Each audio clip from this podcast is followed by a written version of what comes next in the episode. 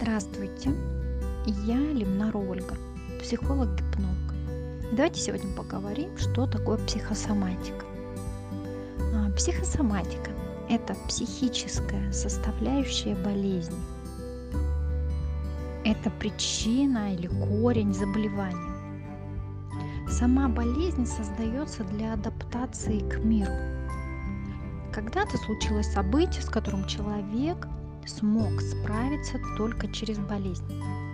Болезнь является таким костыликом, помогает человеку жить, существовать. Например, приведу пример из практики. Причем моей мигрень мне нужна была для того, чтобы меня не трогали. Это был способ избежать делать то, чего я категорически не хотела, но иным способом на тот момент времени я не могла справиться с ситуацией. Дальше, когда ситуация изменилась, этот механизм стал привычным. И поэтому любое наше состояние, оно обусловлено психикой. Только она оживляет все процессы в физическом теле.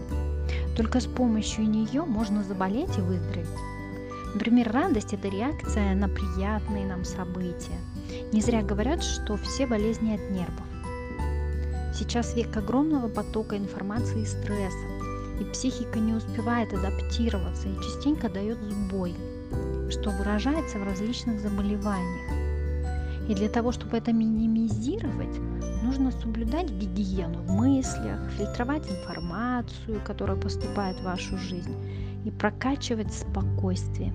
Чем вы стабильнее, тем крепче здоровье и тем легче вы будете переносить стрессовые ситуации.